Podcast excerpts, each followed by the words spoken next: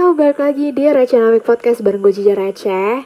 Um, Kali ini gue gak akan membahas ilmu finansial dan investasi Tapi ini lebih kepada life hacks Yang mudah-mudahan teman-teman tidak terjebak Karena belakangan semakin banyak kasus yang merugikan orang secara finansial Di mana dilakukan oleh oknum yang tidak bertanggung jawab. Ini gue sharing berdasarkan ilmu dan informasi secara perbankan karena yang akan gue sharing juga kasus-kasus yang secara perbankan ada beberapa di sini uh, yang hopefully teman-teman tidak terjebak lagi dan hopefully tidak ada yang uh, kena-kena lagi gitu. Karena gue sedih banget sebenarnya kalau banyak orang yang uh, kena kasus kayak gini. Ini rugi banget tapi sebenarnya kita bisa cegah kita minimal kita bisa lakuin tindakan preventif gitu. Kebetulan karena saat ini gue uh, masih aktif di dunia perbankan jadi masih apa ya cukup tahu beberapa cerita-cerita yang sebenarnya juga dipublish ke publik gitu. Kalau misalnya teman-teman penasaran mungkin bisa cari di Google atau di kanal-kanal berita lainnya.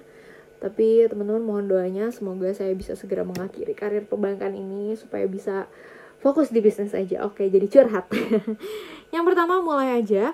Ini adalah uh, di ATM teman-teman kasusnya. Jadi uh, kalau teman-teman ingat mungkin pernah datang ke ATM di ATM itu kan ATM bentuknya kotak. Di sebelah kanan biasanya ada satu celah yang celahnya kecil tipis itu buat kita masukin kartu. Nah itu kita sebut sebagai mulut ATM teman-teman. Nah mulut ATM ini uh, ini sebenarnya modus yang klasik di mana orang memodifikasi. Supaya apa? Supaya kartu teman-teman nyangkut. Jadi begitu teman-teman masukin kartunya, kartunya itu nyangkut di tengah, nggak bisa masuk ke mesin untuk dilanjutkan uh, transaksi di mesin ATM-nya, tapi juga teman-teman nggak bisa tarik gitu. Karena mungkin ya dari si pelakunya ini membutuhkan alat tertentu ya gue juga nggak gitu ngerti ya karena belum pernah ngelakuin gitu. Mungkin harus tanya dulu nih sama yang pernah ngelakuin gimana cara buat narik kartunya lagi. Tapi kalau terjadi seperti ini teman-teman saran gue please please banget untuk langsung diblokir aja. Kenapa?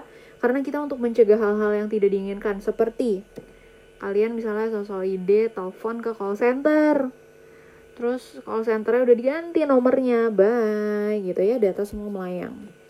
Atau ada juga yang um, misalnya uh, minta tebusan segala macem atau yang minta data atau ada orang yang pura-pura baik mau nolongin segala macam itu pokoknya hati-hati aja. Sekarang blokir bisa dari handphone. Jadi kalau udah ada aplikasinya masing-masing bank udah ada teman-teman bisa langsung blokir dari handphone dan itu jauh lebih aman menurut gua. Dan worry not karena sebenarnya kalaupun kartunya hilang dan diambil sama dia setelah kita blokir kita bisa datang ke customer service atau ke mesin-mesin digital kalau sekarang udah ada itu untuk cetak ulang kartu yang baru atau bisa aktivasi kartu lagi di customer service juga. Jadi nggak um, nggak ribet sebenarnya. Jadi ini tindakan preventif aja sih gitu. Atau mungkin teman-teman bisa juga cari ATM lain kalau kartunya berhasil ditarik lagi teman-teman gitu. Next ini adalah kasus yang juga cukup marak ya sekarang belakangan karena beberapa um, akun official sempat curhat juga kebetulan uh, terkait dengan media sosial teman-teman. Karena beberapa owner dan admin dari uh, media sosial yang official ini sempat cerita juga sama aku jadi aku dapat beberapa story dan sempat lihat juga uh, bagaimana kita coba pancing uh, pelakunya. Jadi media sosial palsu teman-teman. Jadi uh, aku dan beberapa tim owner um, account official media sosial gitu uh, sempat kita melihat ada beberapa akun yang diduplikasi jadi misalnya nama aslinya akun ABC terus dia tambahin ABCDE gitu atau abc.official gitu. Padahal yang asli nggak ada dot officialnya. Nah hal-hal kayak gini yang uh, bener-bener ngeri. Kenapa? Karena mereka bisa bener-bener duplikat ya namanya zaman uh, media sosial ini semua bisa ditarik datanya ya. Semua bisa di copy tinggal di screenshot caption juga tinggal download pokoknya semua bener-bener bisa deh. Mereka bener-bener tarik uh, kontennya dan diupload ulang di uh, sosmed itu jadi seakan-akan ini adalah benar-benar akun yang asli atau bisa dibilang akun cabang dari akun yang sebenarnya. Cukup ngeri banget. Karena kalau ada yang salah terjebak ini brandnya yang akan terdampak teman-teman. Makanya kalau kalian punya brand atau punya sebuah akun yang udah cukup besar saran gue teman-teman kalian ask for verification aja karena biar lebih aman terus uh, gimana caranya kalian tahu itu akunnya benar apa enggak mungkin coba bisa coba dibanding bandingin terus bisa coba chat juga ke customer service-nya atau ke DM ke adminnya, maksudnya admin media sosial. Kenapa?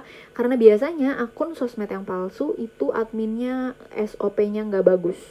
Cara dia reply chat, cara dia ngobrol, cara dia, maksudnya kalau caption dia bisa kopas gitu ya. Tapi kalau cara dia respon chat orang one by one kan pasti agak beda tuh. Nah, di situ lo bisa tahu celahnya kayak, oh ini kalau adminnya si akun ini nggak bakal banget nih nge-reply chat kayak gitu. Nah, itu kalian perlu hati-hati dan boleh dibantu untuk report akunnya, baik report ke Instagram maupun report ke account ownernya. Kenapa?